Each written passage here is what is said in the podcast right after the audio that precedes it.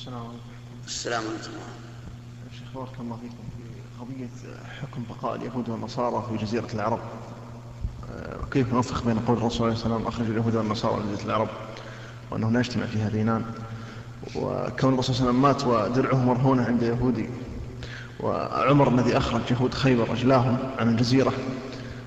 قتله مجوسي وقال الحمد لله الذي لم يقتلني رجل سجد لله سجده كما قال، فكيف نجمع بين هذا يا شيخ؟ أما قوله عليه الصلاة والسلام لا يجتمع في جزيرة العرب دينان، فالمعنى لا تقام شعائر الكفر في جزيرة العرب، يعني مثل لا تبنى الكنائس ولا ينادى فيها بالناقوس وما أشبه ذلك، وليس معنى أنه لا يتدين أحد من الناس في في في نفسه فقط، المراد أنه لا يكون هذا دين إسلامي مسجد، دين نصراني كنيسة مثلا. وأما قول أخرج اليهود والنصارى من جزيرة العرب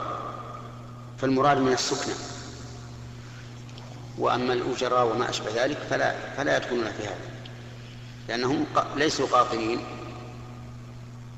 بل سيرحلون. وأما إبقاء الرسول عليه الصلاة والسلام أهل خيبر يهود خيبر فيها، فإن الرسول عليه الصلاة والسلام لم يبقهم إبقاء مطلقا عاما، فقال نقركم